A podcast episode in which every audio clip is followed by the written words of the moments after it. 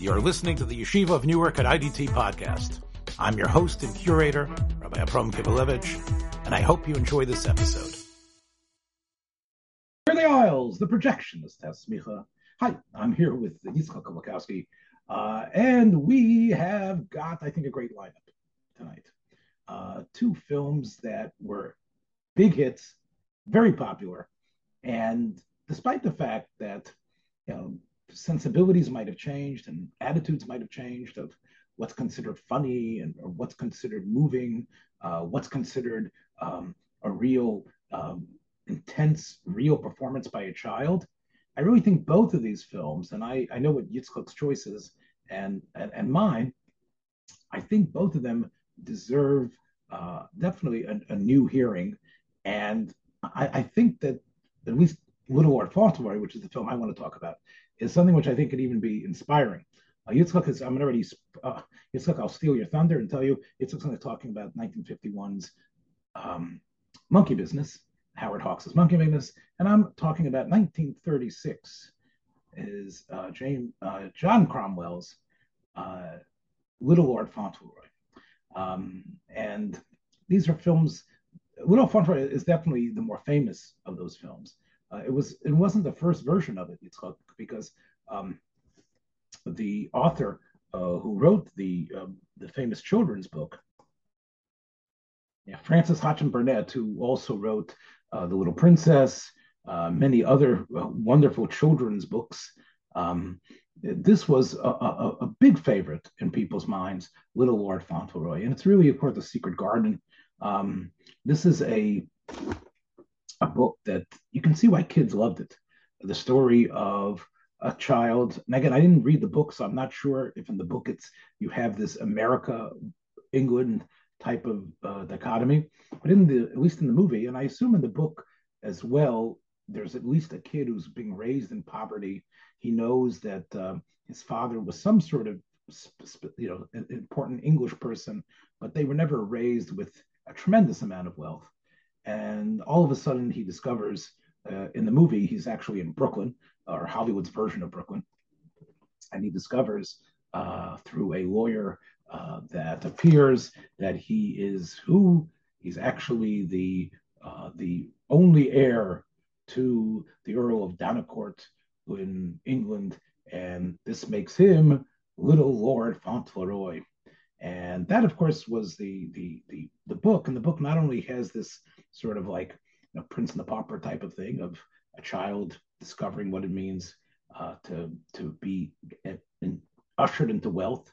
There's also a little bit of drama, which the movie has as well, as there seems to be some contention as to indeed whether um, he is Little Lord Fauntleroy. I mean that again, I haven't read the book, but I'm sure that the that the uh, movie, what I'm talking about, retains those elements that were in the book. Now, this movie was directed by John Cromwell, but who was a, a, director of, it seems to be some significance, although I don't think he ever was considered one of the major Hollywood directors. I think most people know him because uh, he, his son, James Cromwell, has become quite a uh, important character actor. I think anybody who sees probably saw Babe. Uh, he had an indelible performance there. But his dad was a director uh, that did many, many films in Hollywood but it's not the directing. It's not his his his cinema cinematic powers here as a, a, setting up camera shots uh, that is that makes this film anything. It really, I think, was the producer, and it was produced by David O. Selznick. I'm not. Th- I don't know if the O really meant anything, but David O. Selznick was a producer who was raised sort of like as a movie rat, movie brat, coming out of Pittsburgh, going to uh, California, and deciding what he was going to do was rent space at the various studios and create his own production company. And most people probably realized that David O. Selznick was the producer of Gone with the Wind. And I always thought that the reason why the image of the Selznick production company was this sort of mansion, uh, a southern mansion, had to do with Gone with the Wind. But actually, I, am mistaken. He actually was, he, Selznick was a producer of films even before Gone with the Wind. Um, and he was in, in business, so to speak, I think, for about 10 or 12 years or, or so. um, trying to make what he felt was quality pictures. In other words, Selznick would not make films that were just throwaway shorts, um, uh, vile gangster f- films, or or other sorts of sordid material. He wanted to be sort of an upper crust, sort of like a merchant ivory type of person, or similar to what we talked about with your wife a couple of weeks ago. You know, uh, Powell Pressburger. He really wanted his films to have a certain stamp of quality, and he one of the films that he uh, uh, he, he was a producer on was David Copperfield, and it, and he, in, during a trip to London, um, he was able to discover this incredible uh, child, Freddie Bartholomew, who, if I don't know if you've seen Yitzchak, any of the films that he was in, and and I was very shocked when I did a search in preparation for this podcast when I saw that he is not listed in most of the top 10 uh, child actors of all time. Shirley Temple does make it uh, in most of them. But I can tell you, Freddie Bartholomew is incredible. He is his his diction, his elocution, his facial movements. We all know Yitzchak that that child actors can be um, some of the most um, uh, saccharine, um, uh, silly, uh, obvious uh, type of, of, of, actors. And that's because, of course, um, they aren't necessarily, they don't have the life experience uh, to, to be able to capture the words that are on the page that they're supposed to say, especially if there's some melodrama involved. And uh, even if if they've been through it, it takes years to be able to craft, uh, to take to to actually hone the actor's craft in a way that you sound convincing whether it's a question of accent or a question of how to actually pronounce things and, and accent things, um, to be able to look into the camera, to be able to actually give over the uh, illusion that you're listening and responding, as opposed to just using your lines uh, that are that are that are memorized in your mind. These are, are talents that usually do not come uh, easy for children, and yet we know that Hollywood has whether it's uh, whether it's whether it's the aforementioned Shirley Temple or any of the other you know ch- child actors uh, that are that are famous. Um, it's it, you know the that Freddie was was a superstar. Not only did he make, uh, not only was he the star of David Copperfield at the age of eight and a half, I think, um, when it was filmed, but Little Lord Fauntleroy, and I'm going to explain why he is really the, the the the, one who carries this film almost totally and completely. Uh, but also, uh, you know, Captain's Courageous, which is a film that you know, if it wouldn't be for Freddie Bartholomew, there's no question about this. Spencer Tracy would not have won the Oscar. And in this, in Captain's Courageous in particular, he is able to transform himself from the bratty child um, that just wants everything for himself. Um, I think Melvyn Douglas plays his dad in that and of course he he's the bratty child that gets um, thrown overboard and is taken up by a very different, very similar story to the sea wolf that we talked about uh, a number of weeks ago. But of course, this was Rudyard Kipling's story about how a, a child can really change and turn himself into the father of the man that's going to be a productive adult. And Bartholomew is incredible in that film and I had never seen Fauntleroy, despite the fact that it's in the public domain, because I really thought because of the source material, it was probably extremely juvenile. And it probably, and despite the fact that I knew Selznick was very proud of it, and it was, it was the biggest moneymaker for the Selznick uh, production company till Gone with the Wind, I dismissed it. And I was wrong. This was a film that I saw recently and it inspired me because the story is inspiring. And not just because he he's poor and then he becomes the Lord. It's because once he is told that he is, well, even before he's told that he uh, is the heir to this incredible fortune, you see that the child is able to change people's lives. He's able to bring out the best of the people around him. Now, in Brooklyn, where he lives, um, he is his two best friends are um, the, the greengrocer and what he calls the bootstrap, which of course is another way uh, um, is another way of saying a shoeshine boy. Who's the shoeshine boy? Mickey Rooney, who was together with him in um, Captain's Courageous, and Guy Kibbee. And of course, Yitzchak. Guy Kibbee puts, brings a smile, I think, to anybody who ever hears his name. He was one of really of the one of the great um, you know comic character actors in Hollywood. These were his two buddies in Brooklyn, and obviously Mickey Rooney was older than him uh, than Freddie. Freddie was at this point supposed I think he was 11 when he made the film, but he was playing nine. He was a short, little short boy. Um, and he uh, shows in this film, set in the 1880s in Brooklyn in the beginning, how he is able to navigate a very tough neighborhood, a neighborhood of, of toughs who really want to beat him up. And he's able to bring light and understanding. Uh, he's able, with his innocence, but also with his innate intelligence, that never wants to uh, to lord it, and no pun intended here, over anyone. He actually believes in the best in people, and um, when uh, you know he he lives with his mother, played by Dolores Costello Barrymore. She was John Barrymore's wife.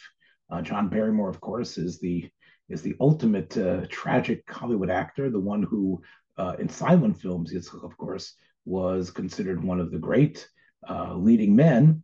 And because of, I think it was the nasal quality of his voice or other issues, he was not able to really make the uh, transition to sound films uh, in any significant way.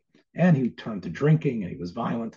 And he was married to this very beautiful woman, uh, Dolores Costello, who appears here as Dolores Barrymore. I mean, why not? If you've got the name of the first family of, of actors, you might as well keep it. So she plays his mom. She's a widow. She was married to this English fellow who obviously who was clearly a, a lord in himself, but just like many uh, Meghan Markle and, and was it Prince Harry, I think, uh, realized that there's always going to be, you know, this that the English royalty is somehow going to have a, a taste for this American style, and then he was disowned, as it were, from his father uh, and therefore she was exiled with him to America. He died, uh, leaving um, her to raise the child by himself, by herself. And but he's been raised magnificently. For some reason, despite the fact they don't seem to have any income, I'm not sure where the money came from. They have a maid who takes care of uh, both of them and dotes over the child. And when all of a sudden there arrives a wonderful, wonderful um, actor uh, playing the lawyer. Um, it's Henry Stephenson who plays Havisham. Uh, and again, he's a really wonderful English actor who is able to uh, sort of as an Edmund Gwenn type of quality in terms of showing you know, that like a constant bemusement, uh, very seriousness, but a constant bemusement over what is occurring. He's the lawyer being sent from England, and he is so impressed because it's clear that his employer, the Earl himself, the Earl of the Earl of of, Dor, of, of Dorincourt, uh, played by the former superstar cricket player of England, C. Aubrey Smith, uh, mustached completely and uh, turned into like uh, when we talked about Colonel Blimp, the, the ultimate type of Colonel Blimp type of character, but much much worse, as we'll as we'll see he's been sent by this man, and this man has told him the worst type of things about this daughter in law of his. And he discovers how refined she is, how sweet she is. And of course, here's the deal we're taking you to England. I'm not going to separate you, the, uh, the Earl says, from your son. Not completely, but you're not going to live with us in the castle. The castle, I'm going to live with my grandson. You'll have a house nearby, but I never want to see you. I never want to see your face and she doesn't allow her son, played by Freddie Cedric, Ceddie as he's called, played by Freddie Bartholomew, to know anything about this. But but that rather the grandfather who has sent his lawyer with a stash of cash to pay off any debts they have there and to bring them to England. Now it's interesting, of course, right away. Um, you see not only uh, Bartholomew's acting talent, but you see the stories really sense of goodness. Because what does he want to do with this money that he now has? He wants to help Mickey Rooney's character. He wants to help Dick, the, the shoeshine boy. He wants to give him his, instead of having to run around and have to shine shoes on every corner, but to give him his own little shop. And they're able to buy that for him, that it could be his own little spot that he has. He's also able to help uh, the old Irish lady who's selling apples. What he wants to do is help other people. That even though he's been given wealth, he realizes emotionally that the greatest gift a person can have is the ability to give to others. And this is what was inculcated into him as a child, seemingly from his mother. And this is what he practices to the T, even before he gets on the boat. And of course, once he arrives in England, uh, and of course, England is only is obviously just made up as some Hollywood soundstage. But the English actors that they use, unlike National Velvet and other films that we talked about, where the accents were just flying all over the place, they used a complete set of English actors. I mentioned C. Smith before. He plays the, uh, you know, if anyone is, he's sort of like Alastair Sim in, um, in, in Scrooge, combined with Cruella de Vil from 101 Dalmatians. I mean, he is just, you know, he's the Grinch. Uh, he's just this mean, ornery, dismissive landlord. He's the lord of this whole little area in England. And all he wants to do is foreclose on people and, and send them away. He feels he can push the, the rector around, the, the you know the, the minister. Um, he's he is seen to be a person who is bitter, a person who suffers from gout, whose dog is this huge Great Dane who just growls and is vicious. I mean, they really lay it on thick on grandfather. Um, and yet, of course, when they bring um, Ceddie over, when they bring uh, Freddie Bartholomew over, um, that first conversation, um, and it's all Bar- it's Bartholomew sells it he's able to show with his innocence and his understanding or lack of a way into the heart of this man. And within, of course, you know what's going to happen, Yitzchak. You know he's going to change this person. But it's done so wonderfully, where you see him, you know, soon playing marbles on the floor. You see that um, that that he says, Of course, you're the sweetest person I know. You must be a good person you gave us this money. If you give this money to people, if you bought this, you brought this house for my mother, if you gave us money to be able to help people, you must have a good heart. You must be somebody that that the, the, the actions that you do must indicate the fact not that you're just trying to buy people off and just have to do uh, a charity because it's expected of you, but because it really comes from a charitable heart and a good place. And what the film really brings out in, in a way that is so moving is that this fellow, the, the, the Duke, the Earl, has had two sons. Both of them have run off with Americans, seemingly. He says in the film how, and he tells the lawyer that he never really was close to his children. He never really loved his children. Uh, he was incapable of, of, of loving his children. And yet, when this child arrives and continuously says that he cares for him, that he can be fond of him, that he hopes they're going to be good friends, and, and, and finds the best of him and, and judges him favorably, he's able to discover that he has the capacity of love, that he doesn't hate himself as much as he thinks, that he isn't this ogre, that he is someone that could, because of the love that's being given to him, he can start caring for himself and for others. Even the Great Dane quickly becomes the uh, under the spell of of Little Lord Fauntleroy. Um, the servants, the townspeople, um, and and there are such wonderful little scenes like going to the rector and going to church. And even though I'm not a big fan of, of hymn singing and that sort of again as, as, being raised as a Jew and never really uh, spent time in a church in any way or holding a hymnal or anything like that. Um, you know, I sort of like, you know, it's I sort of like want to turn away from these scenes.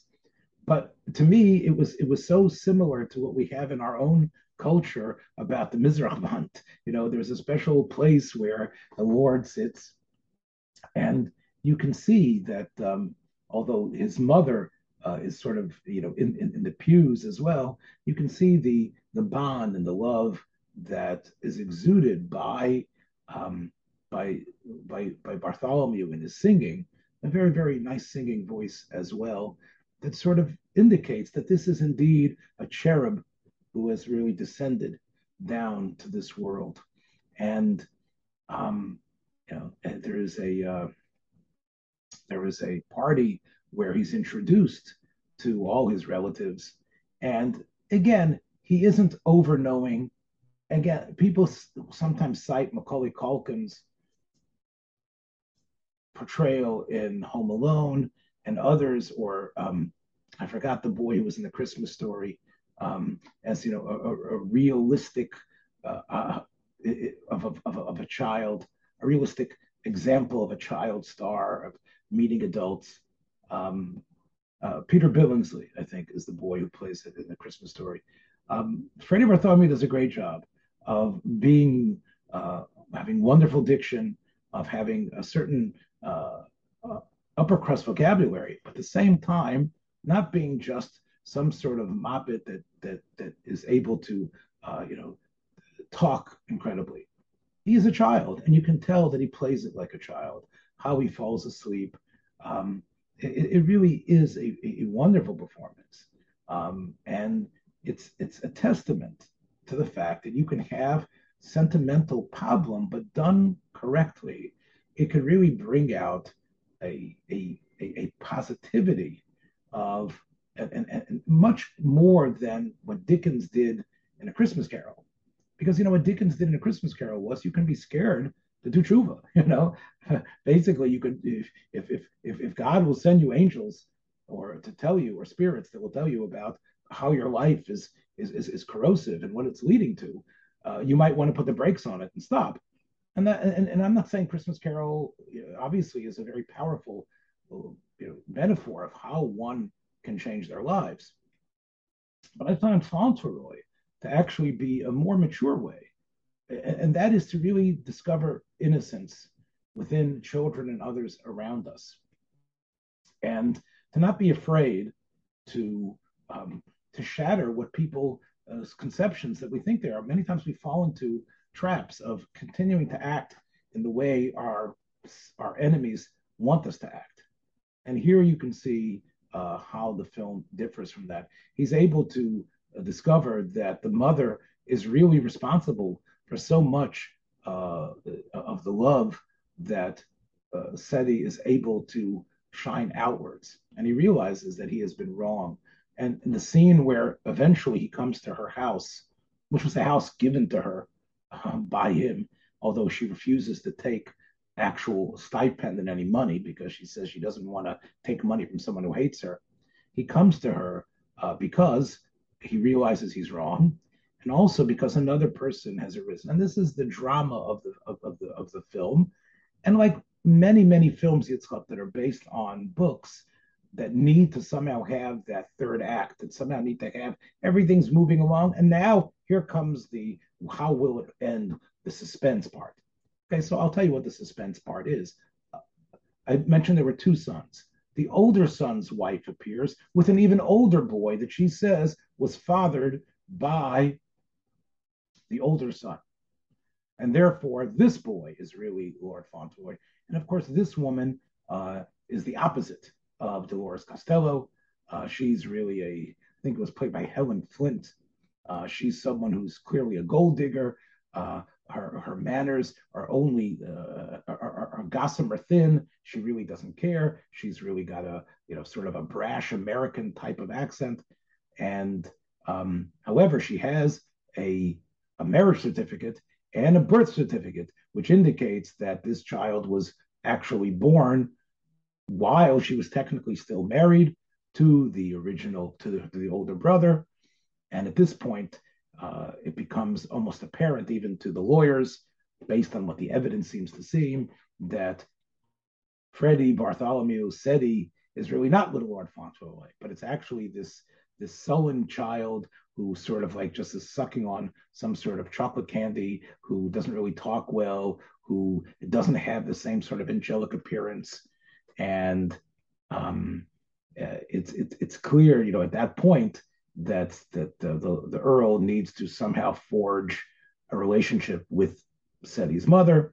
Um, and what saves the day? So, spoiler alert: what saves the day is, of course, and I and I was watching the film. I said, what you know, they put Guy Kibbee in there for the first twenty minutes, and they have Mickey Rooney and Guy Kibbee there, and they keep on like every 15, 20 minutes a letter comes from England back to Brooklyn and they're reading it and talking about things and and you know Guy Kibbee's character, Mr. Hobbs, is saying, well, maybe they're not so bad, those English. Maybe they're, you know, with all their stuffed up royalty. And of course, this really has to do with the divide between England and America. We talked about it in many programs already about how Hollywood was interested in actually, you know, dissolving that type of rift.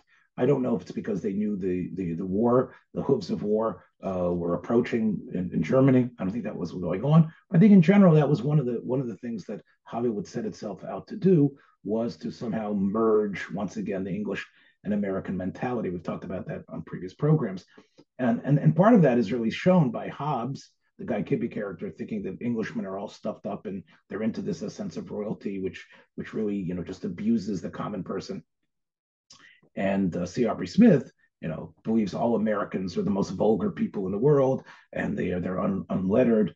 Well, it turns out that um, uh, Mickey Rooney recognizes it when he sees the newspapers uh, trumpeting uh, this new heiress, and she he recognizes it as his own sister-in-law.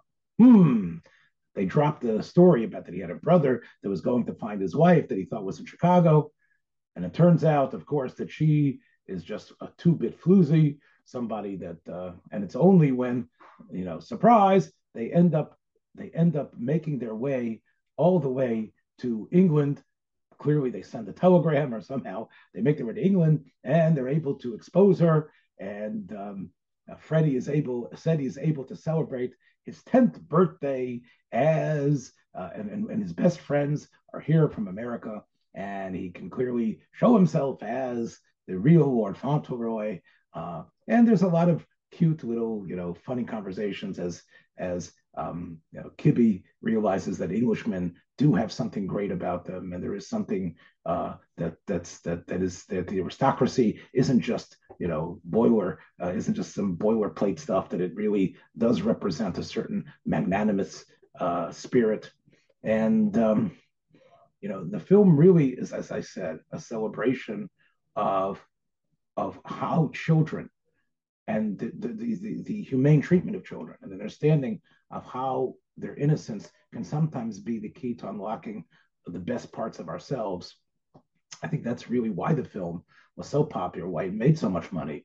Uh, what I'm surprised it took is, is that I guess nobody cared about it enough uh, to keep it out of the public domain because it is available. Uh, you can actually, it's on the internet, um, the internet, uh, uh, what is that site called again? The Internet Archive site where you can find it. You can find it on YouTube, many, many other places.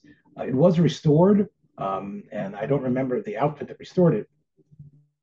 Um, there still has some scratches in it, but I, I saw the restored version on TCM, and I really recommend it highly. I, I again, I, I, I regret not seeing it when I was younger, because I think it, it really is a film that um, again, we talked about Miracle of 34th Street. We talked about other films uh, about the, about what children can do. I think here, really, it, it, it, the message is great, and the messenger is incredible.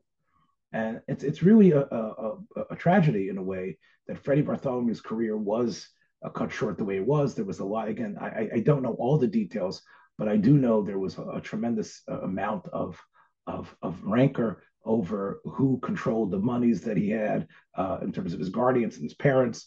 Um, and he really retired from from filmmaking um, and, and never really got a chance to show himself as an adult actor that in any great way. I think he was known as a television director uh, as television came to be so important in the 1950s and 60s. Um, but but to me, the five or six, you know, people talk, let's look about James Dean as being this incredible uh, method actor icon, and he only made three films.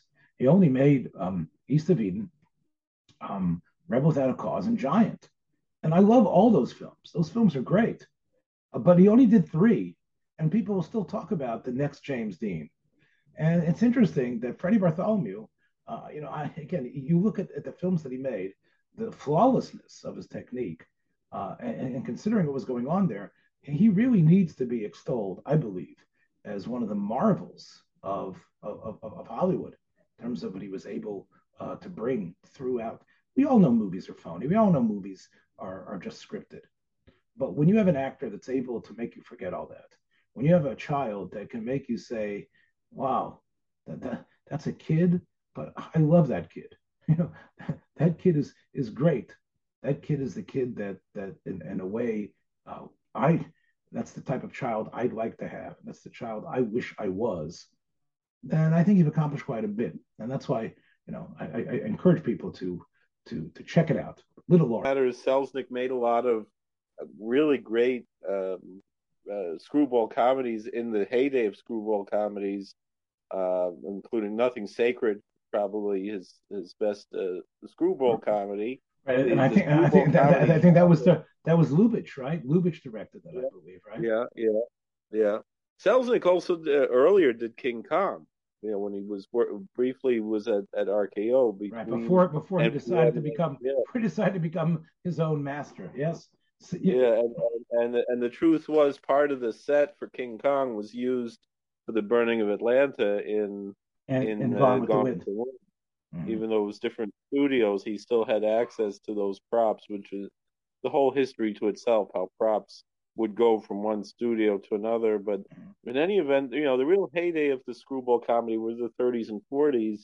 But there, but Howard Hawks kind of again uh, not as late as King Ralph in 1993, but uh, in 1951, kind of kind of at the end of the screwball comedy genre, uh, made a film uh, called Monkey Business that we we watched over the weekend. Part of it is my kids developed a little bit of a, an interest in a, a little dress that apparently I, I, I, have no way of proving that this what it is, but it's a dress that, that apparently Marilyn Monroe wore this dress and gifted it to my bubby. The I don't know exactly how that happened. That uh, you know, I mean, my my if my wife was in the hospital having a baby or whatever else, she never she never gave a dress that she wore to to a to a nurse. But I guess it's a little bit different if it's if it's Marilyn Monroe, but it's the um, anyway, I, I took a little clip. You know, I was lo- examining this dress that Marilyn Monroe wore and and owned, and uh, I I took a clip of it, put it on YouTube, and someone mentioned, I guess it's Marilyn Monroe's yahrzeit. I don't know if it was on the I didn't look. It was on the Hebrew calendar or on the English calendar, but someone one of the one of the regular commenters on on my YouTube channel made a comment about that that that that was Marilyn Monroe's yahrzeit. So I guess it's the shtickle inyana d'yoma. It's also the Ari yard site tonight. Now that I'm uh, recording. I, I, I don't think anyone in the history of Klal yeah. Yisrael has somehow connected uh, the, the Norma Jean Baker with uh, Yitzchak Luria Ashkenazi. Yeah, no, I just I'm drinking a little chaim for the for the yahrzeit of the Ari HaKadosh. I, I, see, I see. Well, if anybody could be Malin Nitzlitzes of Marilyn Monroe, it would probably be uh, the Ari. Let's talk. Listen, listen. Marilyn Monroe actually felt herself to be a Jew. You know, she she well, converted in order to marry Arthur Miller. Yeah, conversion. Yeah, I read about the. It was very interesting, and she really she identified very much as being Jewish. She, you know, even though obviously al halacha, you know, there's no mikveh, there was no beis din. It was right. I, she, the, the description of the conversion was just that the rabbi, the reform rabbi, came to their apartment and she took some kind of shvua or something, and then uh, and, she, and also she, they were married by justice of the peace. They weren't married, but I I, I just I I never understood this. You know, you go through the whole thing of of convert whatever you believe it's a conversion, this and that, and then you don't have the rabbi do the wedding. You go to you go have to pay a judge. I You, you know, the rabbi could use the money. I think, you know, but okay. uh, you know, the same thing. I, I, the, same, the same thing. What what what I, I always wondered. You know, Sammy Davis Jr., who had a conservative conversion, a little bit, a little bit more. He went to mikveh and some kind of bezin. Was somewhat more of a halachic process than what Marilyn and he got married, and I think uh, Jesse Jackson was was was uh, was the officiant, and it was just like you know the Reverend Jesse Jackson, but just like little strange, you know. Where's the well, you know, just, let me tell you something. I think it, you know, we could dedicate a whole program to stars that were semi-Jewish to converted to Judaism, um, and we could definitely do a whole program about Marilyn Monroe. But I think we have to be honest that had her career ended in 1951, uh, and she would have just had a couple of small roles, uh, a very small role in All About Eve, and of course here in Monkey Business. It was only really 52, 53, 54. By the time Gentlemen Prefer Blondes, that's when she was actually the bombshell, the sex symbol, the actual yeah. symbol of the United States in itself. And of course, then you have the Seven Year Itch and uh, Some Like It Hot. Um, so those years, I think from 1954 uh, till 1959, or The Misfits, which was the last film she made, um, I believe 1959. Was, I think it was released in 1960. I mean, that's that's the you know the Marilyn Monroe that is the icon. Here in Monkey Business, um, she's in it, and the film really she's obviously, a, but she's a device in this film. She represents a certain device, uh, and of course, what is that device that Marilyn Monroe represents in this film? She's the, film is about youth so it's uh, you know she represents you know a spirit of youth, this uh, you know that that people are trying to to re, you know recapture, and I think that's really what the right. And because of her incredible vivaciousness, it isn't just her body; it's really you know her the way her mannerisms, the way of speaking, her her her her her whore-like innocence. I would say, you know what I'm saying? It's almost like yeah, she's innocent, but you know, but you you realize that you know this is someone who represents you know Shangri-La to the nth degree.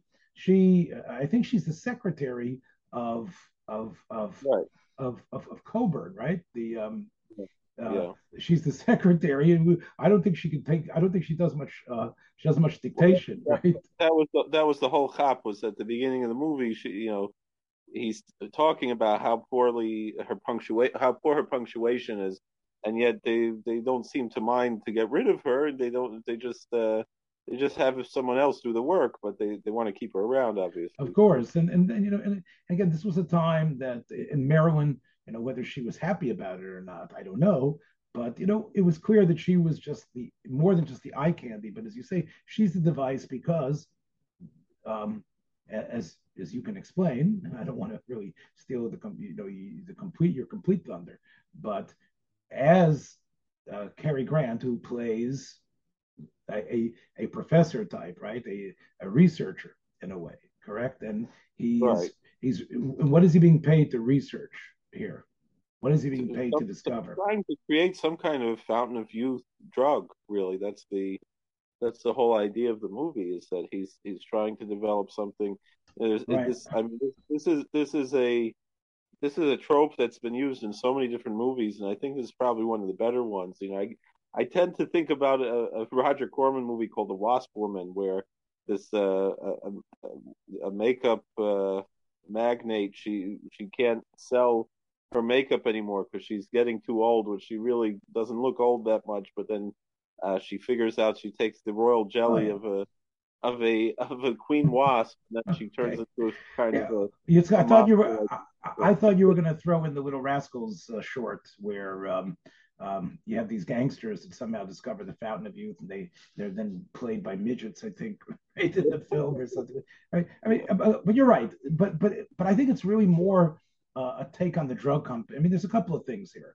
Uh, Charles Coburn, who I guess is the head of this drug company uh, that is going to look for this, is all, is all about the fact that what we already even have today. That's the, some of the greatest uh, post-industrial giants of World War II were the drug makers. They were the ones that were pushing, and they were trying to basically, uh, through television, through advertising that was being beamed into people's living rooms consistently, talk about young, young, young. That Geritol will keep you young. This will make you feel younger. Um, yeah, so this this he wants to call it before, like before and after. That was the uh, the. Uh, and, and, somehow, you know, Cary Grant is going to be the the the researcher who's somehow working on it. Uh, and of course, you can't just research on humans, right? And this is where we get the the title. I'm sort of leading you here with these questions. Right. So they're they're using they're using some chimpanzees, and they mix them up. They they find out that one of the chimpanzees is uh, they, they find a, a, very old chimpanzee is all of a sudden acting young. They realize no, just the clothes were switched. But then, uh, and one of the chimpanzees whose name is Esther, a female chimpanzee, mixes some chemicals and puts in the water cooler, and winds up actually creating this by accident that they were all trying to seek out. The, the names of the characters have, have wonderful alliteration. Charles Col- Colburn is Oliver Oxley.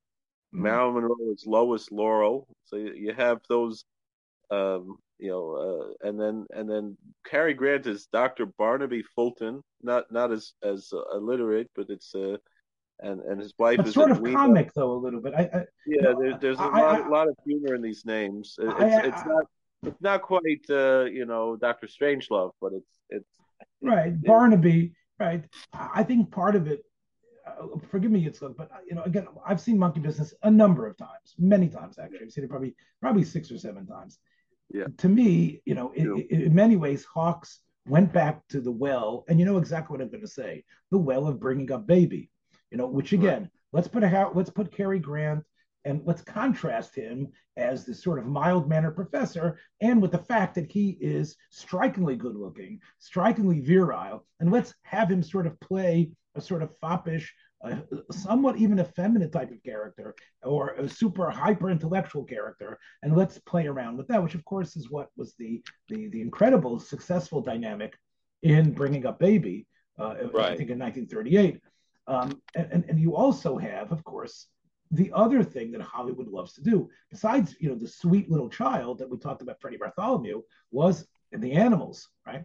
In bringing a baby, there was the cat, right? There was this panther, was jaguar, or a jaguar, right? And which was baby.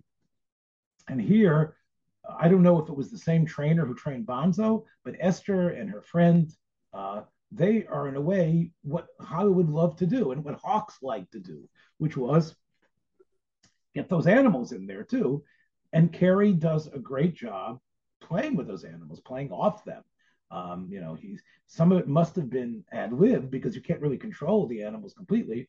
And I think that's that's I think in that way it's sort of a very similar uh, motif here of where you know, but but unlike bringing a baby where you know Katharine Hepburn is able to strip away without magic, without potions, uh, this other side of uh, of the professor. Here, it's actually because Cary decides to to to, to drink the, uh, well, the potion himself, right?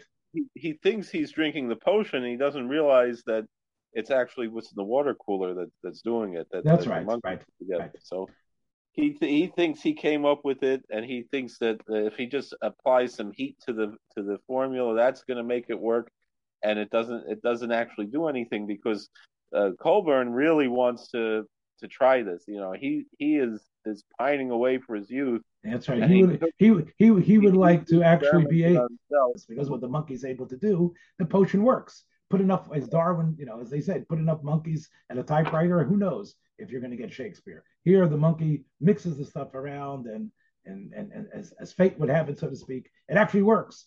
And yeah. Cary Grant, who is middle aged by this point, we talked about in the film that, that, that you know people will talk when I talked about him, you know, romancing a girl 20 years his junior.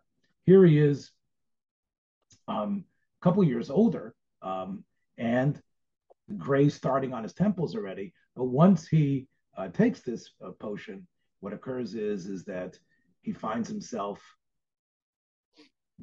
right? He finds himself sort turn of back, turn back into to a young man. The the major thing is that he can see without his glasses, and that's really you know where he can really you know show himself that you know, if he's and he wants to go roller skating and swimming and, and show off that he can jump off the, the diving bell and he, the diving board and he and and he drives a, a, a crazy car and dresses up in a very youthful manner. And it and uh, he takes he takes Marilyn Monroe out.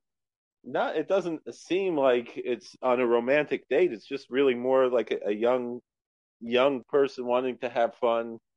You know there there there's a certain innocence it seems still even in his youthful uh well, part of it, part of it, I think, was the Hays Code in some way, right? I mean, part of it, part of it was the fact that he is married, and let's talk about the other star of this film, Ginger Rogers. He's right. married to Ginger Rogers, who, you know, who in, in, her when she was young was was if not Marilyn Monroe was known as a sort of a sexy star. Uh, right. I, even before she became Fred Astaire's impeccable dancing partner, she was known as a very beautiful, sexy type of uh, star. Um, and this is, and she she won the Academy Award uh, for playing in a, a, dramatic role. And she had shown in movies like Bachelor Mother and others that she was a, a, super adept comedic actress. We've talked about her in the past in Storm Warning and other films. Um, and you know, they didn't want to have Cary being an adulterer, at least outright. You know, here right. in this film. Uh, and but but as you say, he's sort of like he sort of has a schoolboy crush on the older woman, Marilyn Monroe, right? I think that's really what's going on. He's sort of like a, a 14, 15 year old who's with the older woman, although he's really, you know, about 25 years older than her. I think that's the way I remember it. I don't know. That, that's... that's... how that's how I understand it. Also, you know, yeah. and that and, and then even when he's developed to be even younger later on in the film, and there's this, uh, you know, it seems because it seems like uh, in some ways that uh, Ginger Rogers she she doesn't seem to have such a jealousy at first, you know, as an adult uh, when she finds the, the, the lipstick on uh, on on her husband Barnaby's face, but then when when they're both reduced to children. So how does what uh, what what is the impetus for Ginger Rogers? She goes to the she goes to the lab and she ends up drinking some of the water. Yeah, she take well. She not only she also believes that she is taking the the potion, right, but, she, but then they give her some water, which is where the real potion is. It's in the water cooler, right? Right. And right. Uh, so, so when she takes the drink of water to sort of wash down the bitter taste of the potion, it starts to work on her. And and because Hawks was running out of time, her transformation is much quicker, I believe, right? Yeah, and then they have another time when both of them transform later. You know, they they have, uh, but there's a lot of jealousy. There's a lot of things going on between.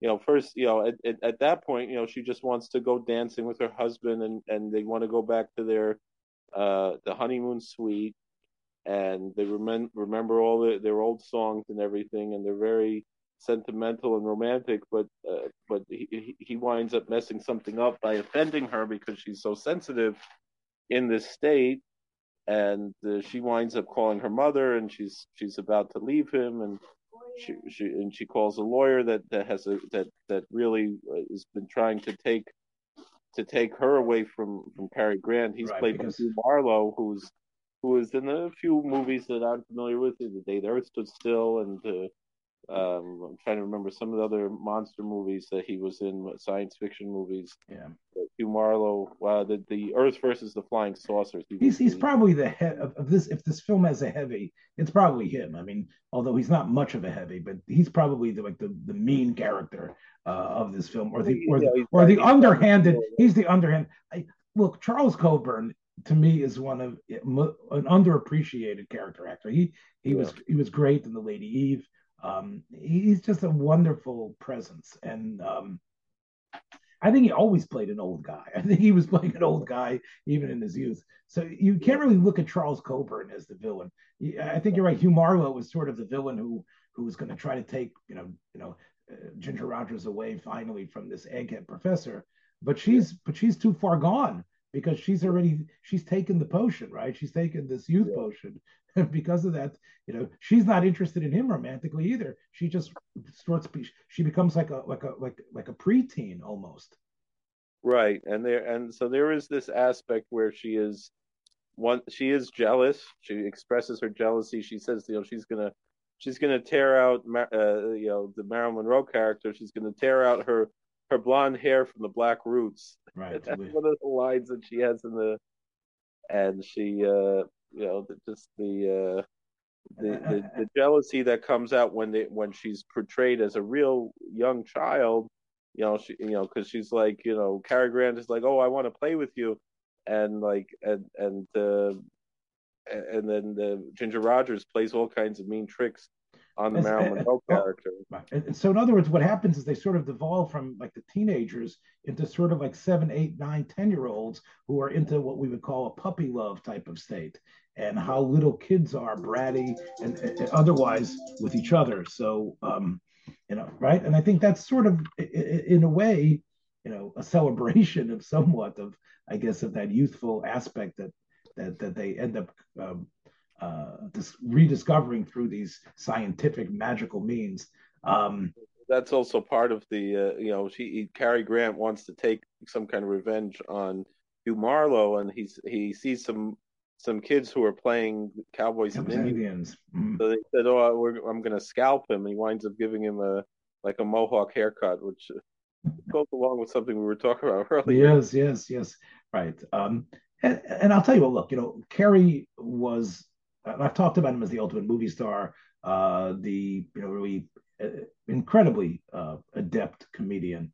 Um, I mean, this, this shows his range because this is somewhat different. I mean, I get again, you're right. It, it is it is uh, very similar to bringing up baby, but it's very different than you know. Let's you know his girl Friday. You know, it's uh, where he is much more of a conniving. Mm-hmm. Uh, you know, uh, uh, somewhat obnoxious character, but still lovable despite being so obnoxious and and and, uh, and, and having a negative streak. here, here he's a character who is very innocent, very sincere, but very. It's obvious that he that he loves his wife, that he he's trying to uh, rediscover a lost romance that they had, but also he's so dedicated to his work. I, I, I, I think part of the, what the message is is that as we get older, we sometimes allow our purpose in life, that we see our purpose, to cloud and to diffuse some of our personality and what made us uh, vivacious and interesting to each other. And, the rut that almost all middle-aged people, you know, happens to them. Of course, you know, you, you must love the work you're in, but for most people who aren't going to the movies, who are going to the movies, they are confronted at home with this with this struggle. Should I, you know, if I continue to do great at my job and, and work very hard and try to do this. Um, I'm not going to be the same romantic fool and, and, and guy that was just running around having a good time that I was. Um, and you know, eh, eh, the, the longer we end up doing that, uh, the longer we, and, and, maybe even the more, more successful we become, Yitzchak, um, right. the harder it is to turn the clock back. And you know, a realistic way of saying is, well, okay, you're not 20 anymore, you're not uh, 15 anymore. Um, you know, take uh, enjoy the fact that as a mature person, what you're doing. Of course, you do need some time out, and, and, and you shouldn't it shouldn't be buried so deeply that you're not able to summon some of that back up. And I think that's part of you know what the film was was speaking to, um, because you know as, as far as I remember, it's like they're going to devolve to the point that they somehow have to find the antidote, and, and somehow they, they they realize that once the when they realize where the potion was that was in the water cooler that they're going to somehow be able to reverse the process, right? I think that somehow um, you, know, you got to admit that there is sort of a, a, a, rushed feeling to it. The pacing in um, in, in bringing a baby and his and, and his girl Friday is is, is perfect. Uh, you know, there's not a. I did get the sense the monkey business has a lot of inspired moments, a lot of great little comic shtick uh, from Cary Grant uh, Ginger Rogers as well. Again, uh, again, Marilyn Monroe wasn't asked to do much other than you know know how to dress and, and you know and wear this and wear these sweaters or whatever it was she was doing. But I think I got the sense to me anyway from the last time I saw it that the film sort of has sort of a you know it, it, it sort of runs out of steam. I mean they heard once was back. It it, it doesn't always work, and there is something even though it is it, it it's a fun movie, it's an enjoyable movie but it doesn't it doesn't capture that which the same people managed to do with with bringing up baby with his girl Friday.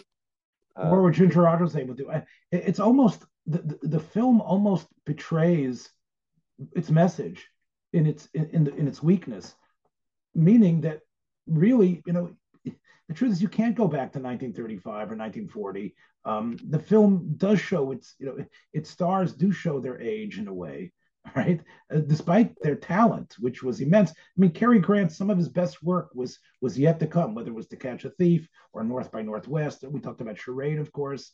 Um, you know, uh, but for Ginger Rogers, it might have been, you know, one of the, her last, you know, best roles um, in, in, terms of where she was going. We talked about what happens with women in Hollywood, and and and I think even though it sort of was a satire on the new television uh, pharmaceutical age, but it really was in a way, you know, it might have poked fun at it, but in a way, it had to it had to raise its hands in surrender to that era, that era of com- ultra commercialism, trying to find the new wonder drug.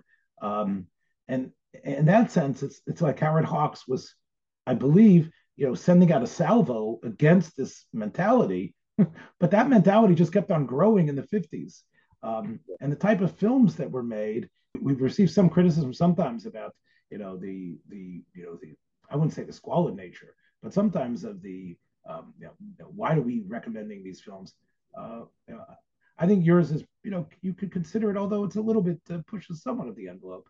Um, nothing, uh, nothing could really objectionable can be found in Fauntleroy, um, and I think you know, both of them are probably a wonderful option, uh, especially let's say let's let's just put it on the table, Yitzchak, you know, as an alternative to a lot of the um, mind deadening and violent and vulgar um, type of stuff that's out there uh, that you're going to be probably going out and binging. And again, I, I don't want to uh, sermonize on this, but I think there's such great stuff that that is, is available for free that yeah. uh, that really you know.